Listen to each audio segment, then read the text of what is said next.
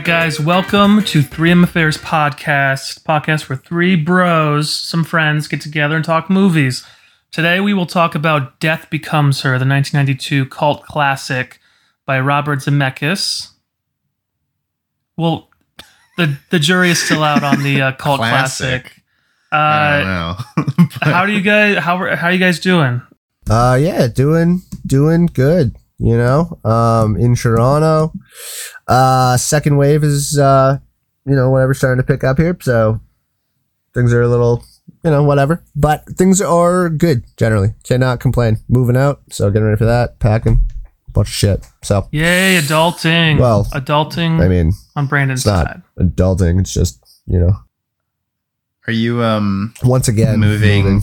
Are you moving to your own place by yourself? Yeah. I ended up getting a bachelor.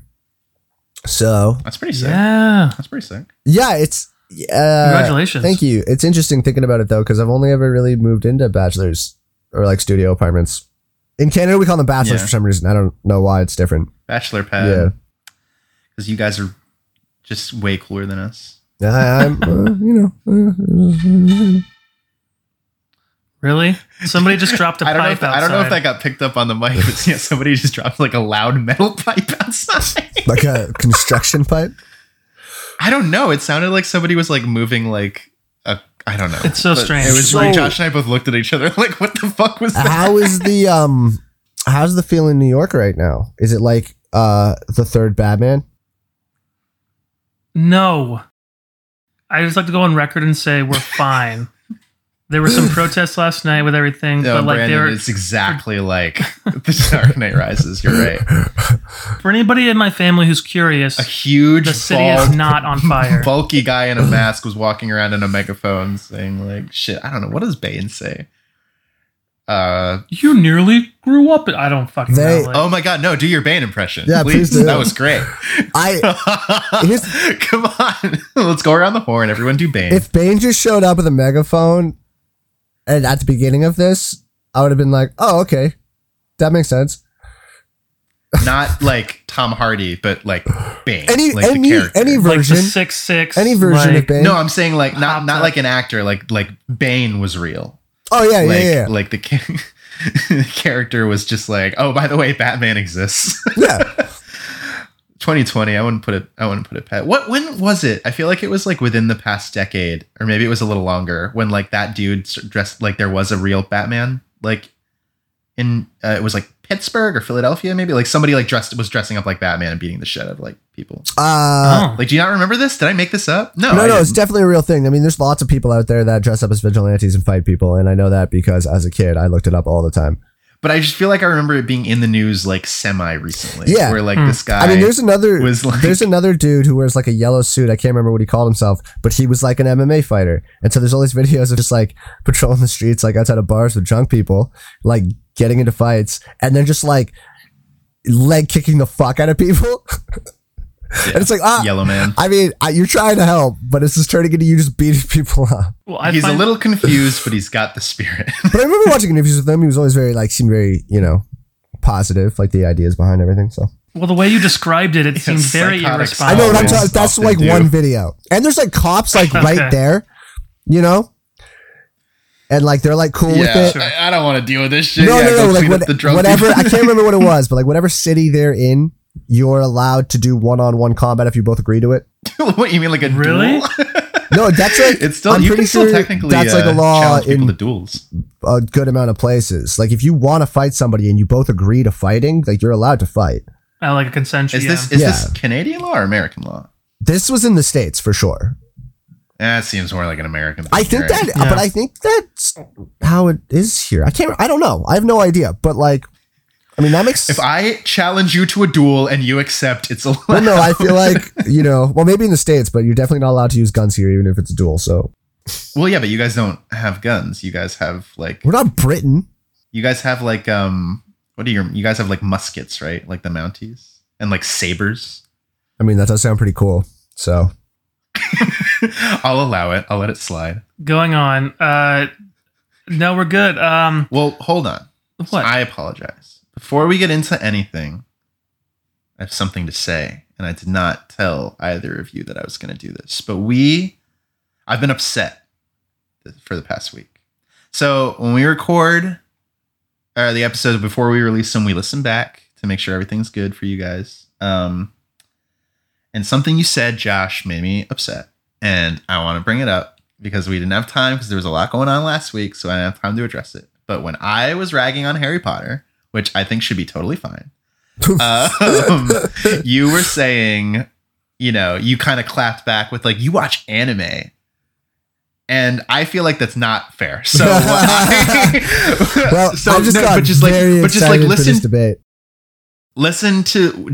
me get everything out because I'm not always the most articulate person, but this is my point of view. So when I was saying Harry Potter is for children, it like objectively is. It's an IP. It's a brand that is targeted for young adults, mm-hmm. aka teenagers, aka children. So for you to be like, but you watch anime, so how can you, that you're a hypocrite. Anime is not a genre. It is a medium of art. That's like saying, you know, like all like music is one way or all stand-up is one way. Like, it's just not, it's a huge umbrella that encompasses lots of different things. Just by like saying anime is like one thing for kids is like, there's a huge difference between like the Saturday morning cartoon stuff like Pokemon and Yu-Gi-Oh and Digimon. And then like even from that to like Dragon Ball Z, but like from Dragon Ball to like Hayao Miyazaki and Satoshi Kon and like all of these like auteurs that like use the medium to tackle different kinds of stories. Like, and it's definitely not all for children. Like Tetsuro Araki, who directed Death Note and Attack on Titan, is one of the most cinematic directors like alive. The way that he can create exciting visceral moments out of the simplest mundane actions, I think, is like you can't do that in live action almost. Like it's its own art form. Brandon and I both watch Neon Genesis Evangelion, which is like one of the greatest pieces and deep dives into a creator's psychology. And like an examination on the effects of isolation and depression, like that just hasn't been matched in my opinion. So it just was like, I think that people just have like a limited understanding of what like quote like anime is. And I just feel like that wasn't fair. And I wanted to defend it because I'm a huge weeb. And that's just all I have to say. Oh, well, I apologize that I offended your delicate ego. I'm just, for our listeners, we're like the best of friends. This is fine. No, I totally get it. And I did come across, because I got a little bit of like, yes, Harry Potter is objectively a teen fantasy kind of section. You'd find that in that section of book and nowhere else, right? And I get it. Anime for me, because of my limited experience with it, is just essentially, it's cartoons, right? And so when I think anime, I think animation, stuff like that. I think something geared towards, but there are a lot of adult themes, a lot of movies that they do tackle. And you're totally right. So I'm not. Yeah. And also, I'm sorry, to be clear, I'm not actually upset. Like I was, the whole preamble was me. Yeah, he just wanted to talk about anime. Raising his eyebrows. Yeah, clearly. But it was like I was listening to it and I was like, oh, you know what? I actually have something I want to say about this that we didn't get. Well, it's funny because I do like and we talk about this as I literally sit here playing Pokemon for the last like 2 months on the Game Boy. So it's like there's different levels of these type of things, but it's like I feel like, yeah, I mean everybody has, you know, their own thing, and yes, when I think part of that was coming from, you know, Caleb, you have a tendency to kind of be very adamant on opinions and things like that, yeah, that's and fair. Be very like. Things that you may criticize people for, somebody on the other side of the aisle could interpret how you're talking about certain subjects as the same way that you criticize people for talking about certain things. Okay, you know, yeah. It's fluid. It's whatever, you know, it's all depends on the lens you see through. I'm actually surprised though that you haven't gotten into some of those, especially some of the ones he mentioned yet, because a lot of them are so up your alley in every way. Because the directing in some of these shows becomes crazy, on purpose, yeah. But just the story, and the tone of all of them are especially the ones he was talking about, are so in your alley for sure, man. Like, and even though some of the lighter ones that are, excuse me, like Hunter x Hunter, you would love. My Hero Academia, you would love. There's a bunch. I'm surprised that you haven't done a deep dive yet. Try to get you into that. I'm also dating somebody who also loves anime as well. So like I'm sure there'll be a moment where I already corrupted Brandon, so it's here just a matter of time. I will get it. I just I think for me, because I've been going through this, because I like the self judgment, right? So where I grew up, like very quickly I learned to like hide the Game Boy, or like don't talk about Pokemon, or talk about the kid stuff, air quotes kid stuff. Mm-hmm. At school, because it's not cool or whatever. I was on the football team, you know, like that kind of culture, right? And so, like, I did watch Dragon Ball Z. I loved that kind of stuff. Yeah. Like, I pretended to be I had fantasies of, you know, a Saiyan ship crashing down to, like, Earth so that I could, like, absorb powers and be a Saiyan. Dude. We all did. And it's like, but that went away. It went away because, you know, as I went to college or whatever, I just, you know, that wasn't what in my mind or how I saw it. Mm-hmm. It wasn't cool, or it wasn't like that was it. And then now that I'm kind of really getting back into the Pokemon handheld games, I'm sitting here going, why am I judging myself? Because what I realized is that our generation growing up, like in the, like, you know, born 88, 89, 90, whatever. And like Pokemon came out in 95, 96, I think, in the US and stuff like that. And so like just now, those kids are now turning 30 or late 20s, early 30s. Like, and it's the same reason why you still have some of those people that love Dungeons and Dragons and like from this 80s. You know what I mean? Like, it's okay to love. They're having a huge resurfacing, like exactly like right now. Well, yeah, Caleb and I we did watch the Community episode before this, and realizing that, like, I probably should take a stab at playing Dungeons and Dragons, because it is role playing, it is acting, it is. I want to play. You know? I want to play. Yeah, we'll get an ASDS campaign going. So down. Amazing, dude. But it's like, but it's also, I've been sitting not judging myself is kind of the idea, and the reason I'm not into anime, I don't think, is because I haven't, I guess, rediscovered it. I'm also kind of behind since I just finished Lord of the Rings, which, by the way, tell me why the last like three chapters, the last two, like the goodbyes and that little last random like conflict between like the men and the hobbits, why that felt longer than the entire Lord of the Rings like adventure, like to Mordor and back. I felt like when I got to those chapters after the ring was destroyed, I was like, okay, cool. Now it's just going to like kind of wind down or whatever. But then there's like another 100 pages of them saying goodbye to everybody, because you have to cross off all the plot, you know, conclude everything. And then they get to Shire, and all of a sudden they have to fight more people. Yeah. And I'm sitting here going, come on, Mr. Tolkien, I need to just end. It's magic. It's magic. Yeah. No, but it's just the funny fact because that it did kind of feel destroyed. Right. That's the thing. Yeah. Right. No, because then that little box of dirt that Sam got made it all beautiful, and there's a huge tree in the center of town. But hold on, Josh. I want to jump back to something you were saying before, because we're the same age, right? We're both 91s, and it's so interesting. I'm 90. Oh, thank you. That's offensive. But we're the same age, you know. So it's so interesting though, because there was a point when we were in high school when that took a turn, or at least it did, like. In Toronto, but it felt like culturally we're like the kind of the nerd guy became cooler, you know, because there was definitely a point in high school where I obviously am super fucking nerdy. Like, I love anime, I love cartoons, comic books, I'm a massive superhero nerd, and I was always pretty like upfront about that, because, you know, that whatever. But there would seem like a point with TV and movies and stuff where that, I remember that becoming a positive instead of a negative. You know what I mean?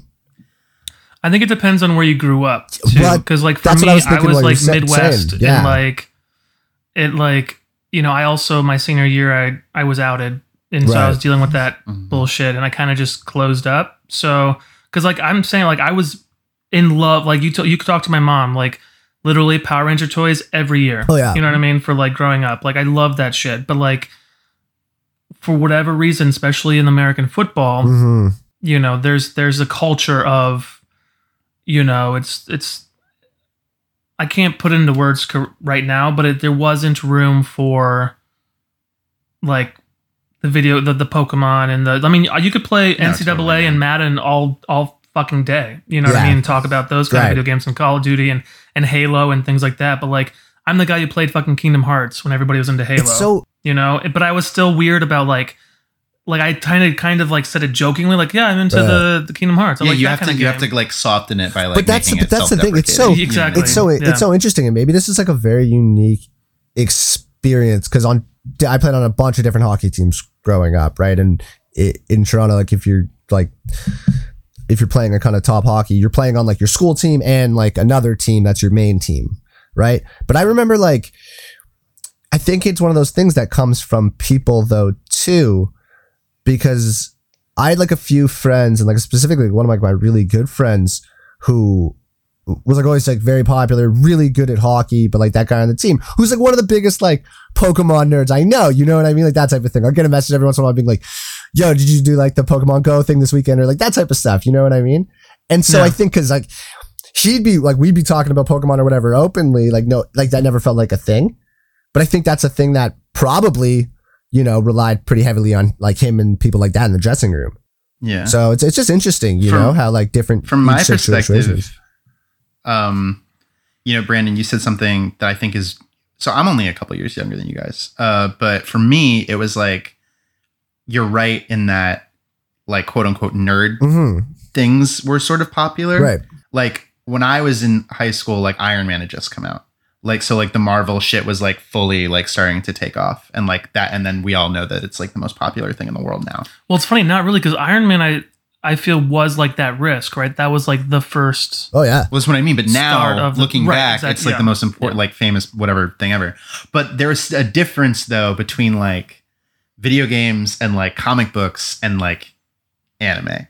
Like I felt like anime was still looked at as this like weird, and like part of it I think is because it's foreign, and like part of it I think is because it's like has a reputation of being like weird sex shit, which like is both true and also really not true. Like it's just like different understandings of like what it is. Yeah, it definitely and just like, depends on which anime what you're watching. But that's what I'm saying. That's why it's a medium. It's not a genre. Like it's not like you can't just be like, oh, it's just one thing. That's like all music is just like one thing. Like, you know what I mean? That's not right. But like, it's the same thing, Josh. Like I remember I grew up on Toonami, right? Like every Saturday night I would watch Toonami because it was like fucking, that's all I wanted to do. And like, just it's all my favorite shows. Like you had like Dragon Ball and like I was big into Naruto and like all those shows. And I remember like when I was in like 8th grade, maybe 7th grade, one of those 2 years, I was like watching and like my dad had like his like work, some like work friends or like other dads in the neighborhood, you know how like dads get together, and they all like came down and like saw what I was doing and like all like openly like laughed at me and like ridiculed me, and that like traumatized me for a really long time. And then it's just like, you know, it's like oh, like this is something that people just don't get, and like at school like you can't talk about it, you know what I mean? And like because it was just seen as this like really weird bizarre thing. And now that like Netflix has made it cool to watch, it's like on one hand, like I'm glad that it's getting a bigger exposure because genuinely some of my favorite artists of all time are like involved in anime. But also I'm a little bit like, fuck you, because I had to go through all this shit and now people can just be like, yeah, fucking One Piece is the best. And I'm like, God damn it. You got to pay your dues, man. You got to fucking go through the shit, man. Like I did, man. Yeah. Well, I also hung out with older like people, you know, so like I think that kind of led into me kind of to act older. I kind of put that stuff away, but but no, I'm enjoying the resurgence of everything, and like, but it is a daily thing to not judge yourself for liking something that you might think in the back of your head that you shouldn't like at 30 years old.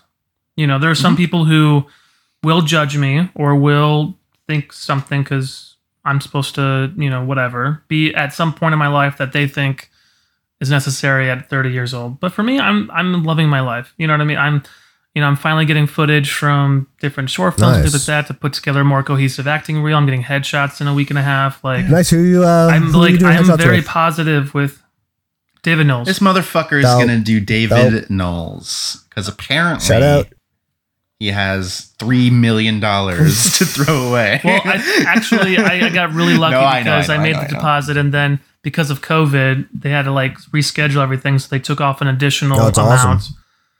And so I'm only paying, you know, I think total like $1,000. I mean, also he's fantastic, which is only a couple hundred more than my other ones a couple years ago. He's fantastic. So. Like that's a no risk situation. No, I've never seen a David Knowles headshot that wasn't unreal. So so I'm excited to see what they look like. I just got my hair cut yesterday, so I'm excited. Nice. Looking fly. I'm kind of trying to own the because of the COVID weight and because of my age and things like that, owning the bear next door type.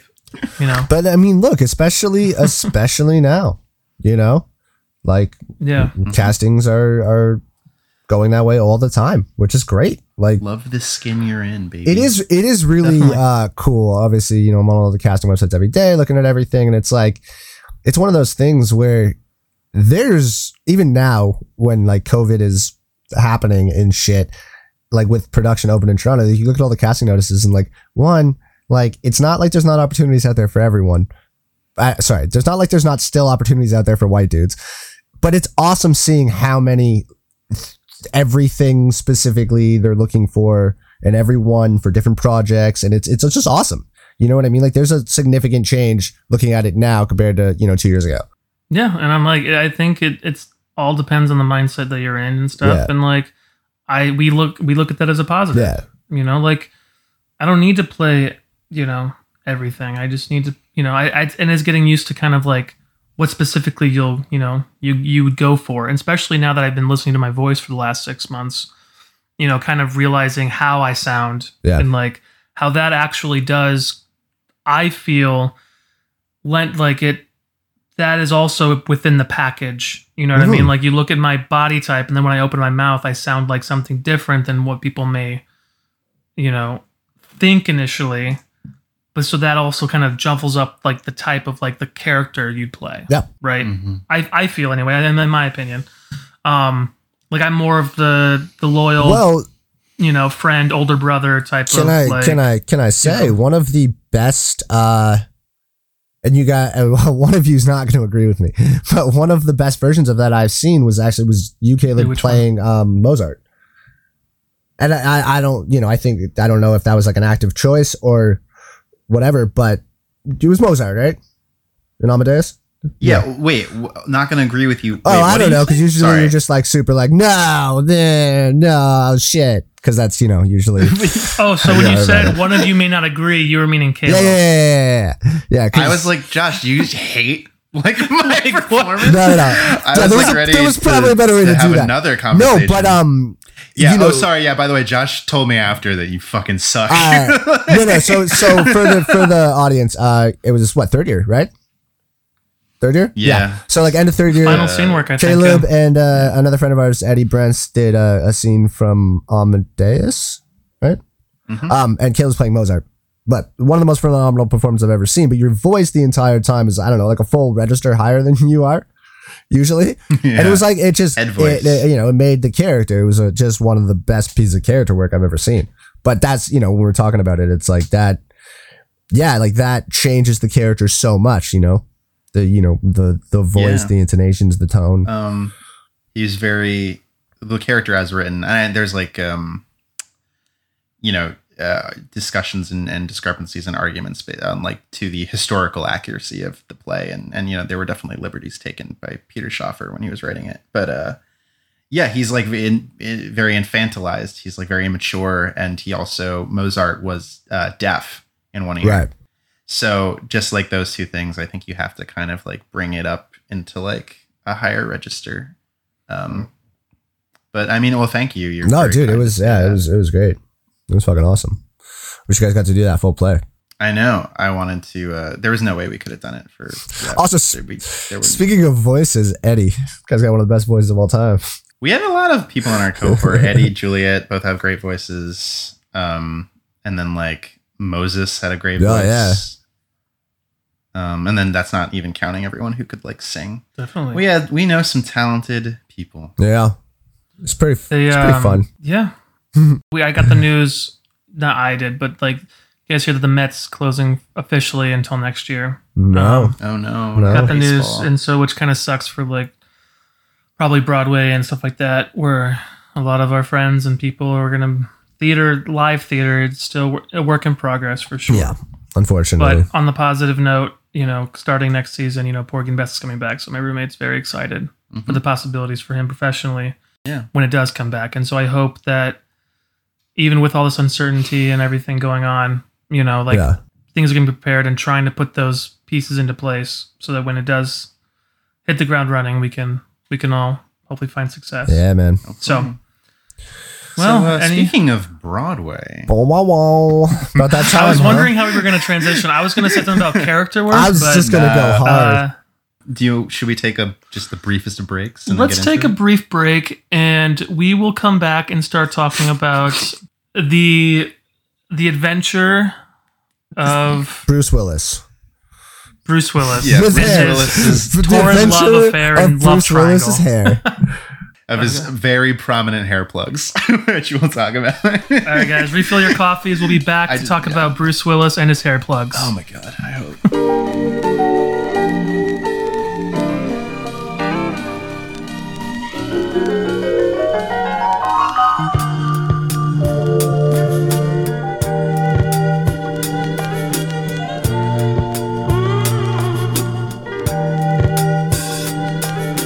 Back? Everybody ready? I'm ready. Right. Yeah, I'm sorry. I just had to pee.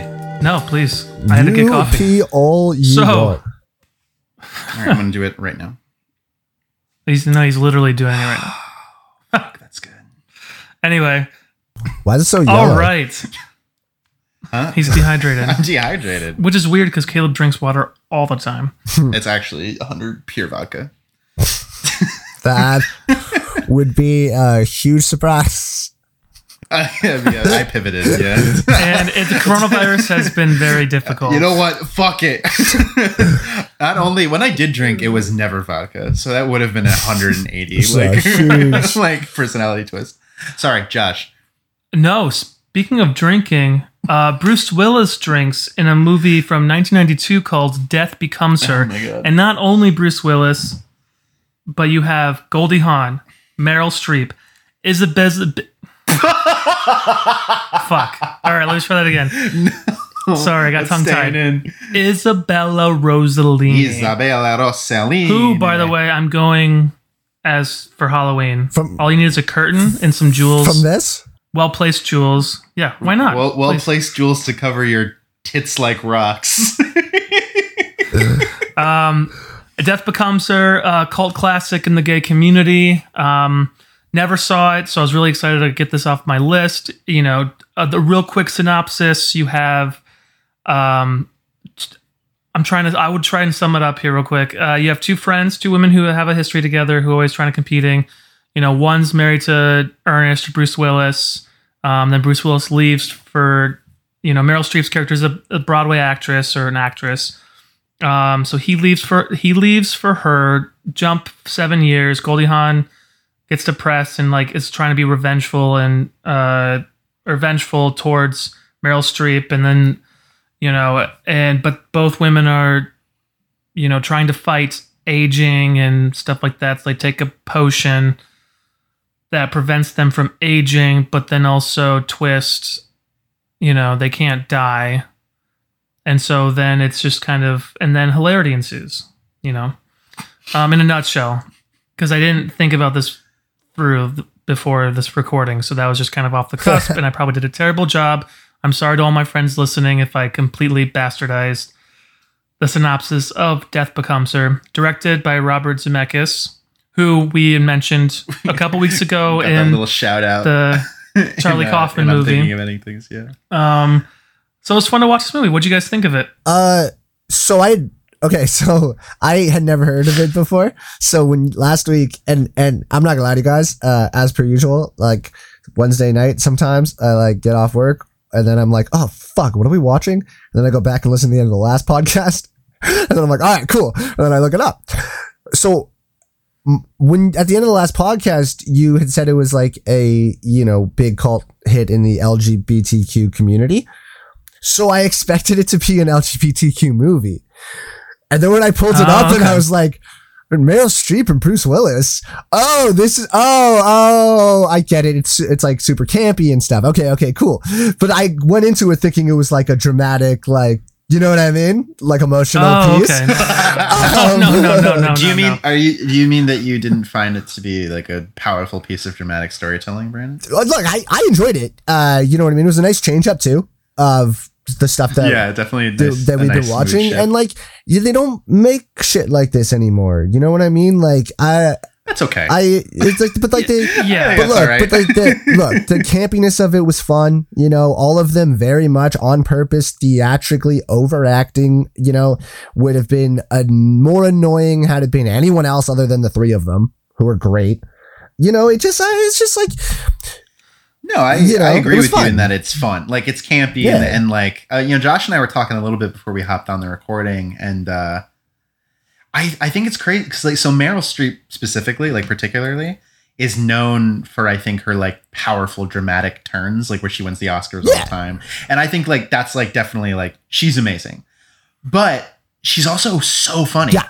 Like she was hilarious in this movie. She had me dying all the time as Madeline Ashton, like even in like the first opening when we open on like the Broadway show on what is very clearly not actually New York. Like, did that bother you guys? It was like, I don't know if it was CG or whatever, but it was like, this is like a fake. There's definitely like a noir type of like design artist. What's happening? That's what it felt like. People like, oh, she's fucking terrible. She's fucking awful. Like they're walking out of the thing, which is just so like, she can't even be bad like to pretend. Oh, like, yeah. Like that. It's obviously supposed to be like a dumb musical, and like, you know, like with like the dancing and like the boys, like the backup dancers singing. It was like, okay, this is like a bad, but like she was great, and I was agreed with Bruce. Like everybody was like, oh, this is awful. But you pan to Bruce in the theater being like, she's marvelous. Like it's just like she's just so wonderful, and Bruce Willis playing against type too. Like I really enjoyed him a lot. He was fucking funny. Hilarious, and like, but that's the thing I wanted to say about Meryl Streep, right?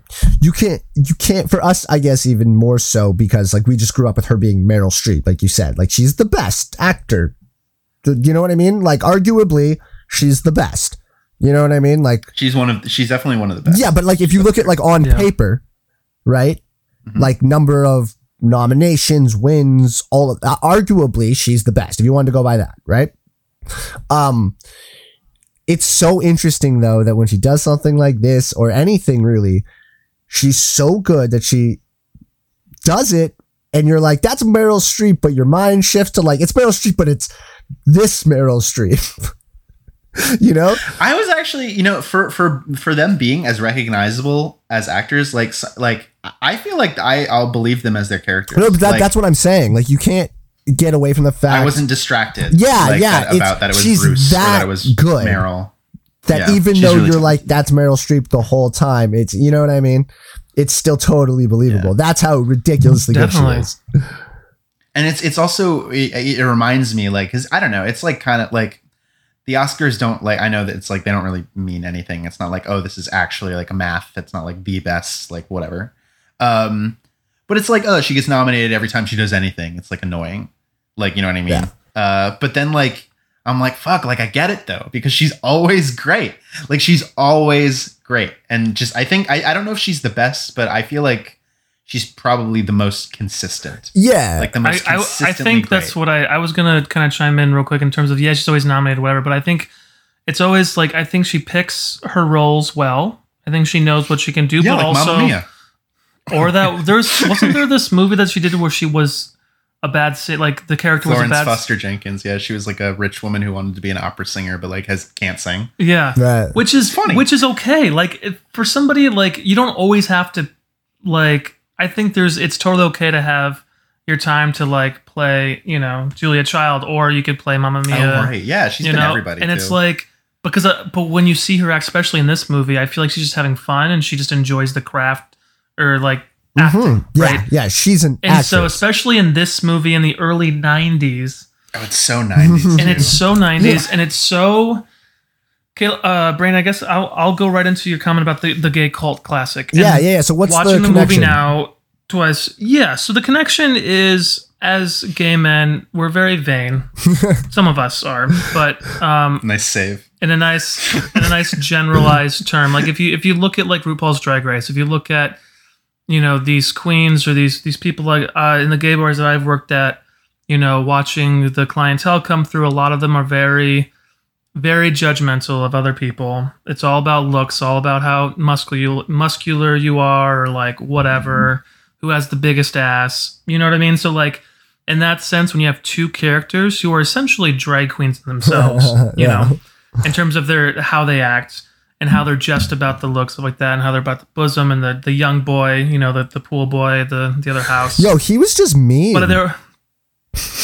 Oh, well, just like unnecessarily, okay. Like rude. You didn't have to be that dare mean. You? You don't care about my feelings. People think we look ridiculous together. How do you think that makes me feel, Madeline? That's a part that Billy Magnuson would play today. That's the equivalent. You guys are like, who the fuck are you talking about? Sorry, never mind. Anyway, but to go on, but it's inspired a lot of drag queens. They do a lot of events. I think it's how bitchy they are to each other. Like I always told friends that like if I didn't make fun of you, then I didn't like you. I just wouldn't talk to you if I didn't like you. So like there's that kind of culture in the gay community of like we always kind of throw a little shade. It's always it's for fun, right? And even because this is so campy and so like over the top, it's very fun to kind of make fun of it and like. Like sitting in the car when they're driving and she just goes, could you just not breathe? Yeah. Oh my God. Like what a really bitchy comment to say, but it's so funny because like you totally would say that to like somebody who's like breathing hard or snoring, like, because just how gay men tend to treat each other is a very friendly kind of banter, like shade throwing type of thing. And so so growing up, I'm sure people like watch this movie and was like, yes, I love this. And they try and emulate that. Right. Positive. And that's, models. That's kind of, and like the cost, the outfits were great. The red dress on Goldie, to fucking Isabella's, every of her costumes. Yeah, I'm sure a drag queen has used the white coat. That was just that coat baby. Or like it's the jewels over the breasts and the red curtain. It's the having Tom, Dick, and Harry as henchmen who are in these like Fabio Hare styles and these Dobermans, and they're like it's very gay. It's very gay. Then they're dressed like that whole mansion. They're dressed like they stepped right out of Rocky Horror Picture Show. Those three, right? And so that's what I was telling Caleb. Yes. I was like, this feels a lot like Rocky Horror, where you can just kind of have fun. Yeah, with it definitely has that feel. And also Beetlejuice in terms of tone and humor. Yeah, very Beetlejuice in my opinion. Because Ryan and I just watched it again, actually, on HBO. Beetlejuice was on, or AMC or something. I don't remember. It's a great movie. I thought they were making a new one. It's so great. Like even down to just the thunderstorm and her crying in the car and looking at herself and then having to halt the car, stop the car. And then she's just drenched in wet and or dressed in the rain. And like her, like the whole transformation, right? You get like the breasts and the butt. Yeah, that was fantastic. And then she turns around and I'm a girl. Like I guarantee you every drag queen has said that line in character at some point during one of their shows.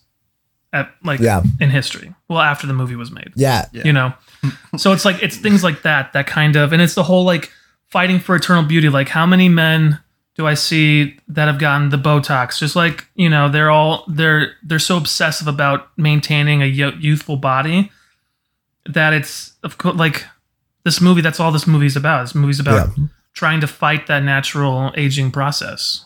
If you were to. And then obviously you have Bruce Willis's character who's just like, well, who actually asks the questions like, well, why would I want? What if I get lonely? What if I do this? Well, I'll watch everybody. I don't want to do this. He was so funny, man. And it's like, it's funny. Yeah. He was so funny. I feel like there are many people that could probably explain this better than I. No, I definitely get it. But that's the best correlation that I can. No, I mean, I feel like you've hit the heart of, I think, what resonates. Even that correlation between like it and like Rocky Horror Picture Show, you can really feel like it makes sense. Like I get it, like why that would be a cult classic in the LGBTQ excuse me, LGBTQ community. Yeah, no, I was just interested because I went into this movie like before I looked it up, thinking that it was like thinking it was like Call Me by Your Name. Yeah. Exactly. Like it was like a really important LGBTQ movie. Another, well, in a sense, it is important. It's part of the canon of like young gays coming up, and like you always have your like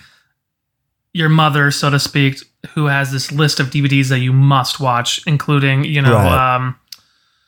what's the one with oh no, he's gonna lose gay points. Oh now. God, no, my points are. I can just see them. I can see them leaving. I can see them leaving. It's the three guys dressed up as drag queens. Tu Wong Fu. Thanks for everything. Yeah, Tu Wong Love. Fu. Julie Newmar.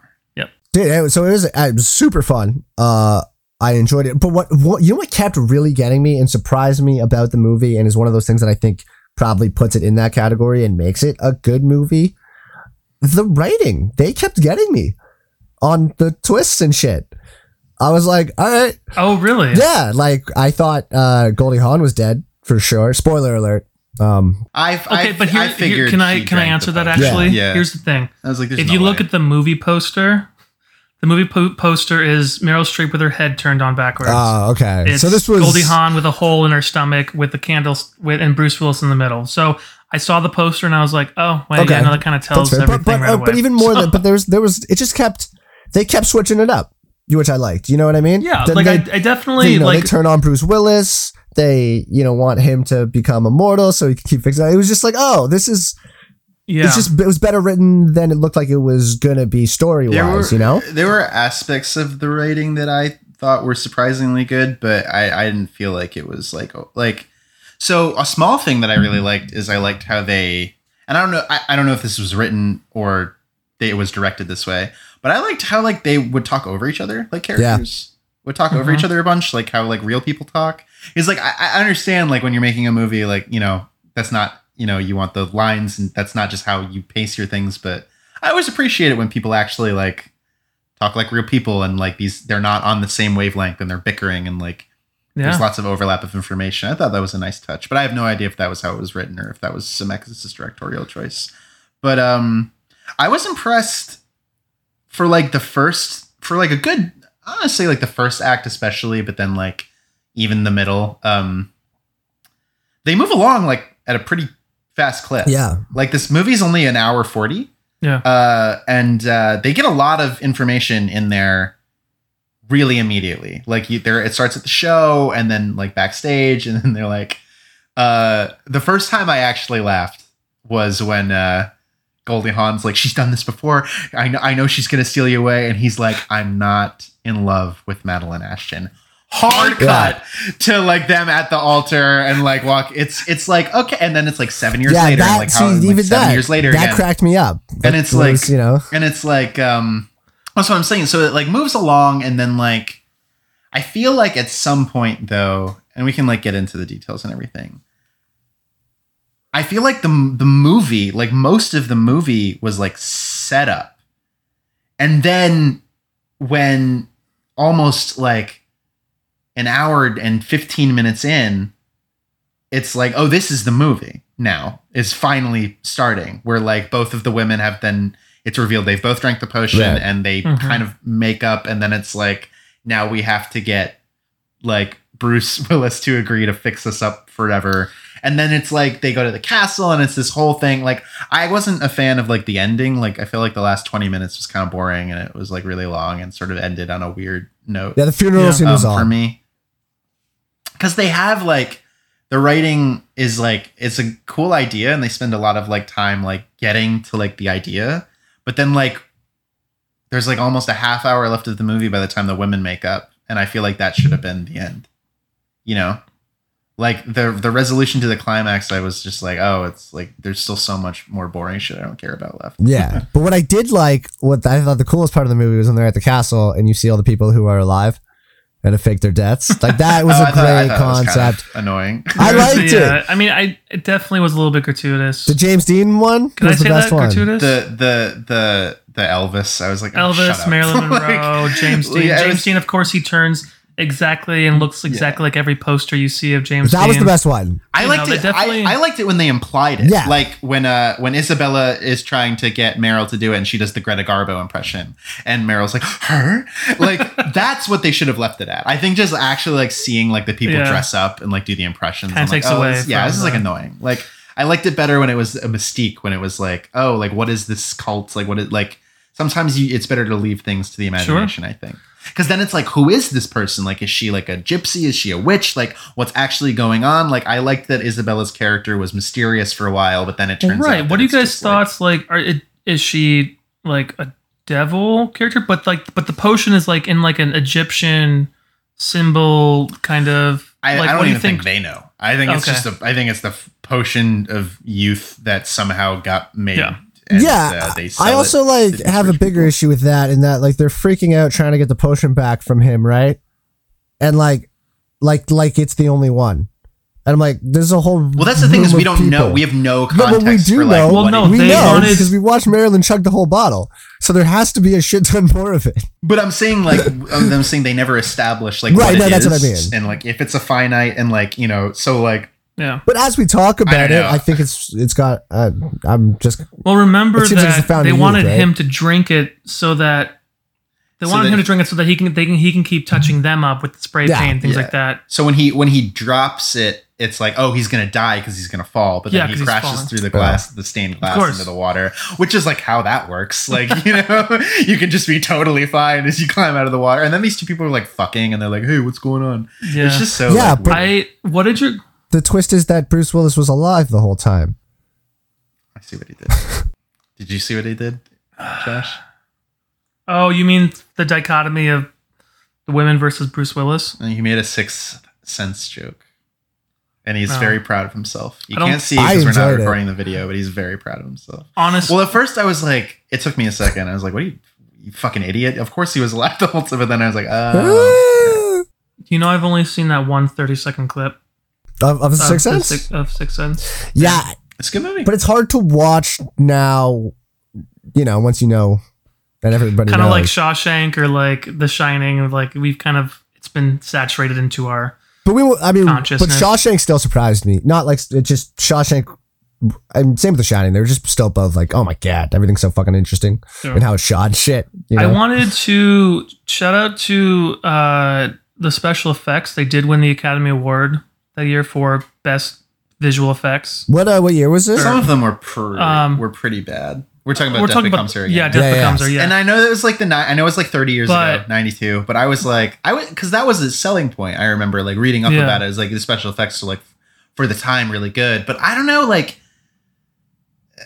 it's like especially Meryl's neck, like everything looked really fake, and like a lot of the fast moving CGI stuff. And you think about like. Jurassic Park came out 2 years later, right? And it's still incredible. Like, I feel like it's not really, they weren't really. Well, I think there's a difference between like having like animatronic kind of like dinosaurs and also having like what I would assume is a contortionist, like on the floor, slowly getting up out of the crumpled heap of the body. Well, that's like in the background, but like I'm talking about the shit like of her in the foreground of like the dangling, But then but you have to realize that like it's the things like with the hole in the stomach and her. Stupid. This is so stupid. Her throwing the fucking shovel handle through the hole into the couch, and like, and then Goldie Hawn sitting into it like. You can definitely see how it's fake, but back on standard TVs or movie, whatever, back in the day, like with how film was, I feel like that would have been like, oh shit, cool, man. Yeah, like, okay. You know, also, like back in the day, I'm sure what was great, seemingly the practical stuff was what looked the best. Like when she falls down the stairs for the first time, when he pushes her and she like breaks that was the hardest I laughed for the whole movie. Like how long was that staircase? The unending staircase. And I don't know if that was a dummy or a stunt person or what, but it was unbelievable. That was a dumb. That was a dumb. But how many times do you have to? But I was watching that, being like, how many times you have to throw a dummy down a staircase for it to work that well? You know what I mean? Like, how many times do you have to do that? What core strength? It was to be able to like be on the teetering edge and her heels. No, and like it's one of those things that I knew, on wires because it's like a minute and a half. Yeah, obviously, but I'm talking about the character like, with her new abs that she just got. And they bring that back at the end, too, which is funny. Well, that's another, you know, I wasn't necessarily surprised, Brandon. Like, there's like lots of little moments. I'm like, oh, this is going to happen. Like, I knew that he was going to push her after she insults him. Like, that's just what was going to happen. And then she's like, you dummy. And then he goes, his face drops. He's like, you know what? Fuck this bitch. And it's like funny, but I don't think it was like, I wasn't impressed. I feel like the way you were saying you were. Like, I knew that, like, yeah, but I'm much easier obviously Goldie Hawn had drank the potion. Like, obviously they were both going to, like, do that. Like, you know, I did like how, and then they just don't do it doesn't go anywhere. Like, they don't do anything interesting with, like, Isabella Rossellini. They don't do anything interesting with, like, that doctor who I guess was also in on it. The one, like, giving every, like, her card. Like, it's just, like... I don't know. No, but like, what was that place? Because like, so the scene, like she goes in, I don't know if it's some sort of blood work or some sort of Botox type of. It's like a blood transfusion. It's like, because, and then you see like, there's that reveal of like the mirror of the guy and the wheel. That's like whatever. Yep. And then you have, you know, that's where you get the quote, like tits like rocks or whatever, the 20-year-old skin. But the guy, when you talk about character, right? Like kind of campy, whatever. It's like the guy with the eyelid, right? Like him being able to like wink like that. Oh, for whatever reason. Like I'm like I fucking laughed. Yeah, that was awesome. That was bad Botox. And just kind of the mannerisms and like the way he kind of his character is. It's very like it's funny, you know. And you know, and then it's being able to watch Meryl Streep run around the room frantic because she needs to look beautiful. And she's like, "What do you think? Well, I'm going to wash myself with like water, soap and water." Like, oh, and she's like checking herself out. Does she say like a poor person or like, what does she say? I don't know off the top of my head, but it's like makeup doesn't work anymore. Yeah. And so it is funny. There's one of the other moments I'm glad because there's multiple instances where they bring things back. Right. So it's like, for instance, when at the very beginning at the Broadway show, they say, "Oh, your friend Helen is here," or whatever. And she's like, okay. And she has to like get herself ready and she has to like practice the reaction. Right. We've all been there where we're like, you know, obviously we're not like surprised, but like where you practice kind of what you're going to say, you know, we're actors, whatever. So she's going through, oh, and then she has to do it. Right. But then you have Goldie Hawn, who's like doing the air in the eyes and like, I need to speak to Madeline. Okay. You know, cause you know, it's all vain. It's all surface. It's all, you know, it's not, they're not trying to, this movie is not something to like for deep character driven work. It's Bruce Willis frantic because he doesn't want to get arrested. And my favorite line in the entire movie is Meryl Streep going, "Do you know what they do to soft, bald, overweight Republicans in jail?" And then he goes crazy and he needs to like, you know, bury the body or whatever. Yes, yeah, it was definitely, I liked the when Goldie Hawn is like telling him the murder plan, like how they shot. She drank a little bit too much and as they like, cut through like so many bottles in the fucking and then her fucking in the morgue the burned crisp thing with the but even that I was watching like, that scene just another right? drunk and I was like, oh, this makes sense for a lot of reasons. Like you kind of need to shoot this to put some of those shots in the trailer to not make, you know what I mean? Like I would be surprised if they didn't use like a lot of those shots very blatantly, you know, with like her and Bruce Willis on top of the burning car as like a red herring type of thing. Yeah, I haven't seen the trailer for this movie. So you haven't seen any trailers ever. You saw the Dune trailer. That's true. But no, I definitely, I appreciate the fact that they were, I would say, in my opinion, consistent in terms of like, it was a campy movie. It was ridiculous. And it kind of, minus towards the end where the funeral scene was kind of like, I mean, we've all cackled. I know we, you know, but I think that was more for the reveal of like their work compared to his work in terms of the spray paint. And they like, fell down another goddamn staircase. Right. And then they busted into pieces. It was absurd. The amount of shots of Meryl Streep falling downstairs were in this movie. Like, I don't think that you can say that about any other. It was awesome. No, I think in that, and I feel like that is where it gets us. I felt a little like, I don't know. I know it's the 90s and I'm not trying to be like the PC police or anything, but I was like, you know, the whole like Goldie Hawn in a fat suit and like then like immediately to like all the mental health patients. I was like, oh, come on. It's very dated in like in those ways. Yeah, but and I was like, this is kind of the best way to put it. You know, not that I'm like sitting here like, oh, I am so offended, but like, I'm also like, oh, like this is, you don't probably need to do it this way. And like, right. You can like avoid doing it. Yeah. Well, there's a reason like, that this shit doesn't happen. Well, it's anymore. Like, you're not remaking Shallow Hal. You know what I mean? Oh God. Like, that's like, and why not? Like, it's just, I want a gritty dark reboot of Shallow Hal where like, you know, he gets like a really bad brain injury and then he's like in the wheelchair, but then like well, this like hold on before we get too distracted, do we want to talk about that episode of Community, and if so, do we want to figure that out? I want a whole PC thing. I guess we have a we can if you guys want to. Josh and I like talked about it a little bit already, I think. Okay, so quick tangent for the listener. Sorry, it's a big 180. Or do you want to have that be the end? Well, that's what I was saying. If we wanted to talk about the movie and then about the movie. Yeah, let's finish talking about Death Becomes Her, because I don't think we need to go into a huge conversation about it, but I would like to make a comment on it. Yeah, I'm not even going to comment on it in the. I mean, I might say something about the fact that I got pulled, but it's just I just want to talk about the episode in general. Yeah. So, but real quick, kind of to like finish, it's, yeah, I mean, there are definitely some things that we can pull from it that are funny. Like having Goldie Hawn being evicted from her apartment while watching a death scene, like Meryl Streep's character in a movie on TV, like that was humorous to me. You know, it's this idea that she's piling. Well, the idea that she's so obsessed with getting revenge on this person that as she's getting evicted from her home, she's like rewinding the tape is funny. Yeah. The fact that she's just like fat is like not funny. Of course not. No. Like I, in the way that I'm like, I don't like, I didn't make me laugh. Like that shot of her like bending over and then she's back up in the fat suit. Like that's supposed to be funny. And I'm like, she just ate a lot. She's just like fat. I think it's funny though. Cause in the 90s, like it's a pretty bad fat suit too. Yeah. Like we've seen fat suits like in Churchill, like in Norbit. God, Norbit. Churchill.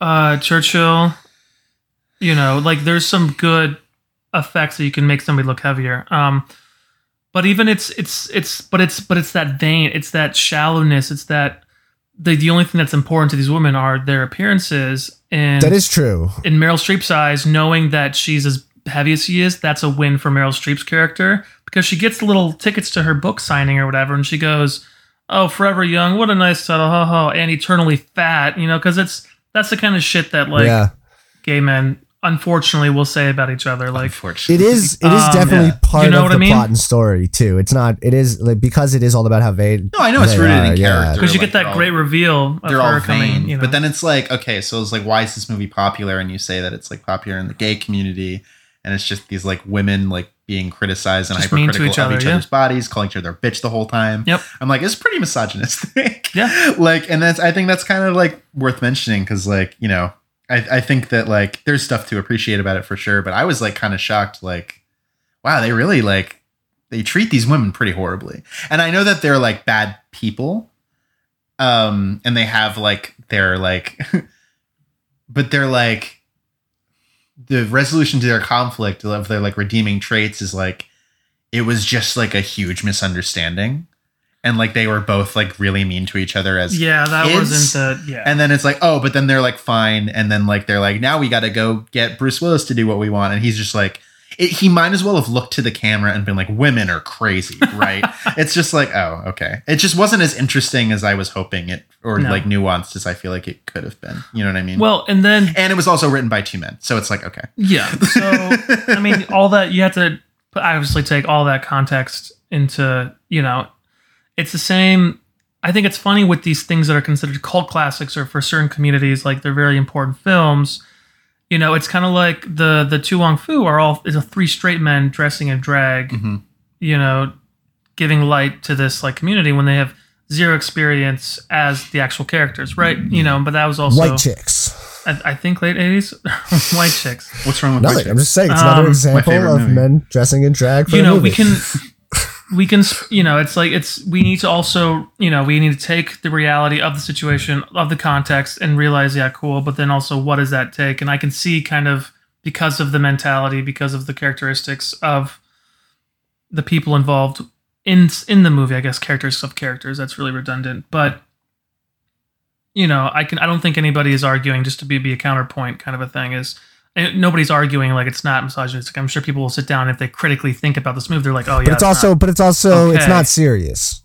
That's the other side of it, right? You watch it, you can chuckle a little bit, and then you can go on with your life. It's not misogynistic for misogynistic purposes. It's misogynistic because the women are being overly comedic and dramatic on, purpose thematically. So it's like misogyny is cool if it's a joke. Oh, cool. Thanks, Caleb. All right. Fun way to wrap up that conversation. Appreciate it. Isn't that what you just said in a sense? No, it's not what I said. Well, then how did I guess I misunderstood your comment. Cause I'm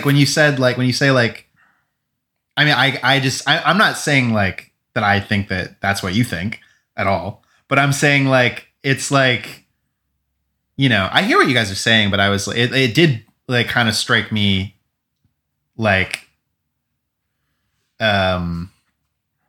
watching this movie, I was like, oh, it is sort of like making me a little not uncomfortable, but I was just like, oh, this is like some of the things that they wanted me to laugh at. I was like, I don't really think that's that funny. And then like, for all of the things that we were talking about, how like the positive qualities of it, I don't think it's enough for me to be like, to ignore these other aspects of it, in my opinion. Yeah, but we also view things in a very different lens 28 years later. You know what I mean? We can't not help look at through. Well, that's my point, I guess. I feel like, especially now, if you went out and made something like that, it would be very fair to question, what the fuck are you doing? Why, first of all, why is it being written by two men? Like whatever you want to question about it. Yeah. Back then, that's what I mean, I guess, by the fact that it's not, I don't think Robert Zemeckis or anybody sitting there writing this being like, yeah, there's going to have some sweet undertones of misogyny. It's like, oh, how do we want to make these two characters funny? They're the leads. They're shitting on Bruce Willis the whole time. Bruce Willis is the spineless male who gets essentially just abused by the women the whole time. Yeah, and then he, in a way comes out on top in the end, which is like sort of a weird, like very like male fantasy almost. And you see the nebbish, like, but the women still are there to like cackle at him, and just judge him. I'm just saying, like, I don't think that. I agree, Brandon. Like, it's definitely different if that movie was going to be made today, but I don't think that like, you mean. The intentionality aside, like whether or not it was like a purposeful or lack of a thing, it's still indicative of the state of the industry at the time. Yeah, and in a lot of ways, it's still the state of the industry today. 100%. Like that hasn't gone away. And I think I think it's worth pointing out. I don't think that like time context is like always an excuse to like write things off. That's all I was saying. No, but even and I totally get that. But I guess the other side of that is then like, how do you write this? I guess that's my. That's what I'm saying. I don't think you had to. Well, okay, fair enough. That's something that needs to. I guess that's what I'm saying. Is with the story the way it is about being about these two women who are very vain on like that's what it's all about. I don't know how it.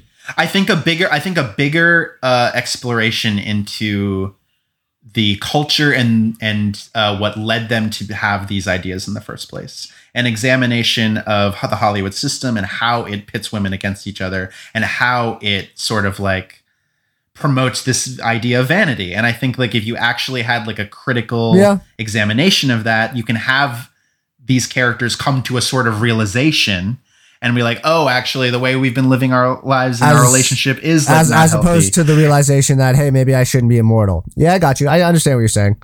Yeah, I think there is a way to do it. That would have been a different movie. That's the movie you make now. That's the movie you make. That's the movie you make now. Back in '92, you make, and I'm not, and I keep mentioning the time because I know we can't not think about whatever the time. It's not an excuse, but it's like, but it is the context. Just like the context is that it was it's very misogynistic at the time, even though it was, it's all relative. So. At the time people thought that was funny, so they made the movie and it, some people fun. Think it's funny today, I'm sure. Funny sometimes. I thought it was funny. I think that other aspects of it were funny. Yeah. I'm saying there's like physical comedy and there's like good performances, but all this other shit. That being said, should we rank it? Cause we're running about an hour 10 already. Yep. Let's rank. Let's do it. Let's rank, and then we can real quick go into, because it actually goes into the whole joke thing. I will go first. I'm gonna give it. You got your phone open? Yeah, I got it. I'm gonna give it a 3.5. Seems fair. I liked it better than Dune. I thought it was solid as a dark comedy. Better than Dune, Josh Sturr. That's the review. I'm gonna give it a 3. I enjoyed it. It was a nice change up. It just, you know what I mean. It like, yeah. It just, it is what it is. It was fun. It was enjoyable. You know, it totally worked for me. Everybody's awesome in it. The three of them are fantastic and super fun. But yeah, it's, you know, just is what it is. Yeah, I give it a 3 as well. Cool. Yeah. Awesome. So real quick before we go into my suggestions, and now I know what I want to pick. Oh my god! So can't wait. Okay, so real quick, we did mention at the beginning of the episode that we did, Caleb and I, we all three now have seen a specific episode of the show Community. It's a Dungeons and Dragons episode. Yeah, I just want to say the reason I originally brought this up was not really having anything to do with the, you know, fact that it's been taken down because of blackface or anything like that. That's like one pretty quick thing at the beginning. And so just to explain, to get through that, this episode is the Dungeons and Dragons episode of Community. It's been pulled off of everything because at the beginning, Chang is dressed up as a dark elf to play Dungeons and Dragons. And he has like white silver hair, but he's also in like dark, like black paint. And so there's obviously a blackface concern. I think it seems very much that the only reason that was in the show is because Shirley immediately makes a joke that is like, are we just going to ignore that blackface or that, hate crime. And so they pulled the episode, and I get that to a certain degree. I understand, you know, you want to be, it's NBC, you know, they own the show. I get it. You know, they went across the board pulling everything. Do I wish they had just painted him blue or green or anything else? Yes. You know, it doesn't. And so that it is what it is. The episode itself, though, I think is a really important episode, and that's why I brought it up.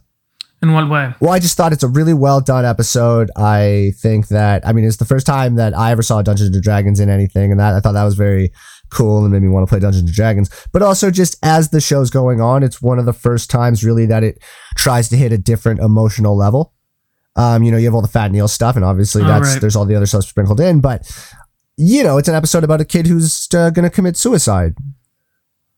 You know, and a bunch of people trying to show him that there's other things and there's people that care about him and stuff.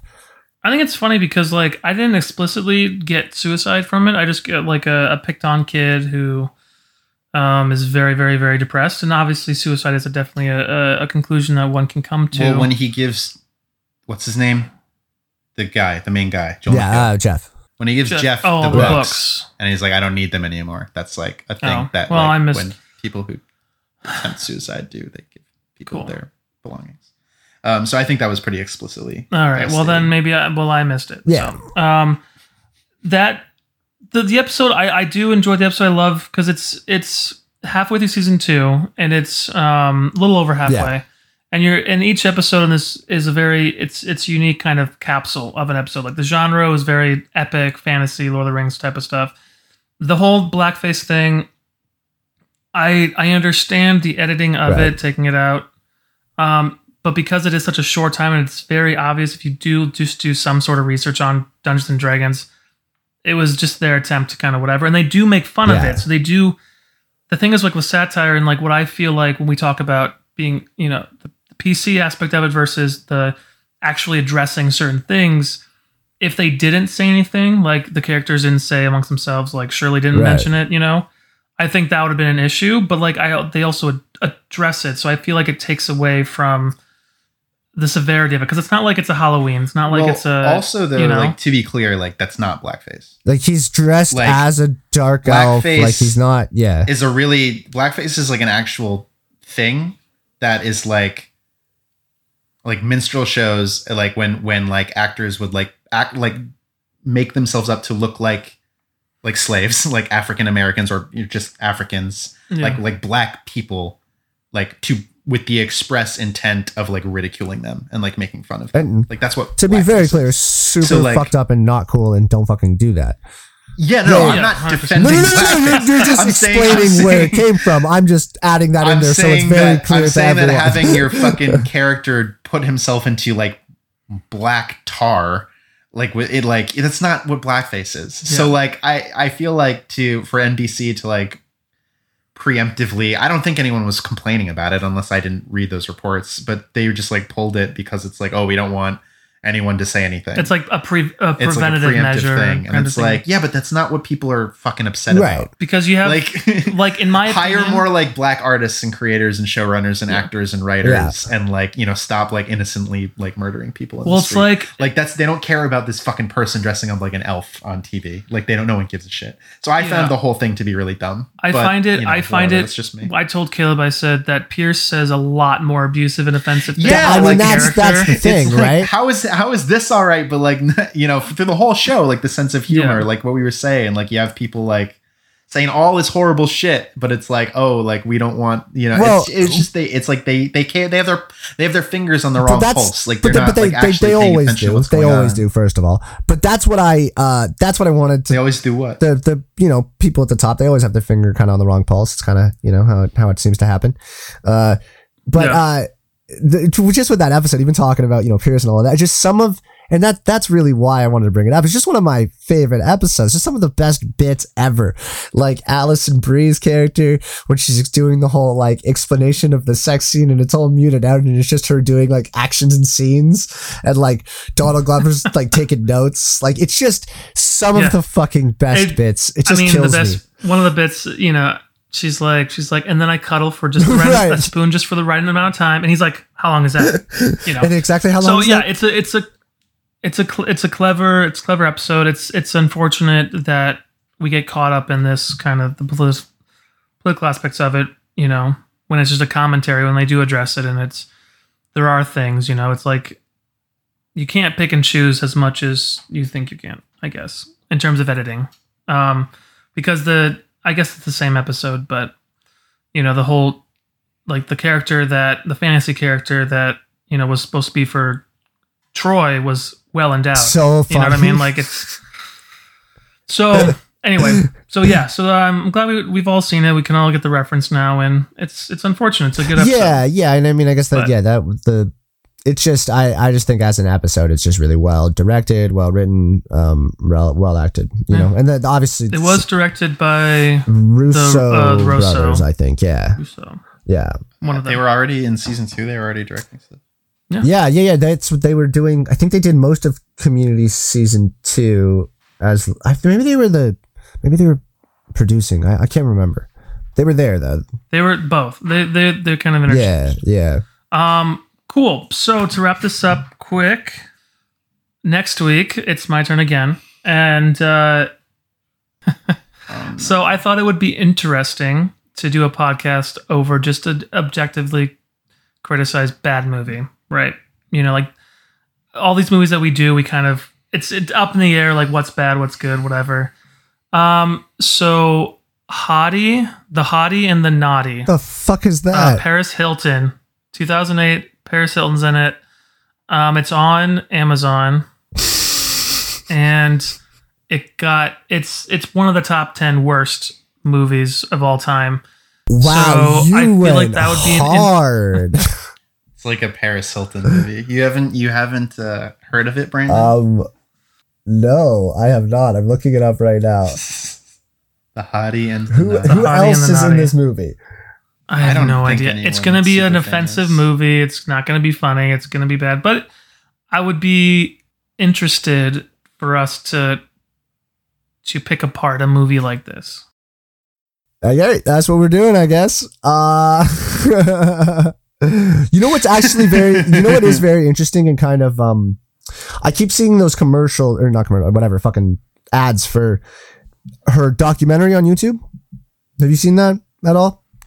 But it's some documentary about her and being like, you know, I've been living this character in the public eye for this many years. I don't know how to get out of it. And interviews with her mom being like, yeah, it's fucking weird. I don't know why she talks like that. Like she's super fucking smart and has always been super fucking smart. And so who knows if that's true or bullshit or whatever, but that might be an interesting thing to watch going into this movie. So I might do that. Yeah. But try and do some research, or I'll do some. Have you guys seen her other famous film, One Night in Paris? No, I have not. No comment. I knew it. All right. Guys, as always, thanks for listening, and thank you too for a great conversation. About Bruce Willis and his hair plugs. All right, real quick though, isn't it funny how like the symbol of old age is like liver spots and veins? Did you guys notice that? That's how they did it with their hands. The difference on their hands. They have the same hands. Anyway, so yeah, thanks for listening. We're 3MFA. Why is that shot? Like, that's what happens when you get older. Why are you? Like, but Bruce Willis and Meryl Streep at 50 years old, they all have the same hand. Yeah. Anyway, okay. Well, yeah. The longer you're married to someone, the more you start to look like them. I thought that was your pet. Oh shit. Sorry, 3MFAers podcast. You can find us on YouTube and all the major podcast outlets. Our episode Dune is now out, the 1984 version, so check that out, along with everything else. And next week, it'll be Paris Hilton, and not the movie y'all think. It's the hottie and the naughty. You can watch that one, too, if you want. It's called Research, Caleb. Yeah, I just need to get into the mind of this young woman. House of Wax, that was also a movie that Paris Hilton was in. Oh wow, no, I actually love another movie starring her that I jerked off. God damn it, Caleb! I was trying to get away from that. All right, bye. On that note, catch you guys next week. Another movie starring her where she gets covered. One night in the House of Wax. All right, 3MFAers podcast, where she gets fucking plastered in the face by hot sticky white liquid. All right, see you guys later. Bye.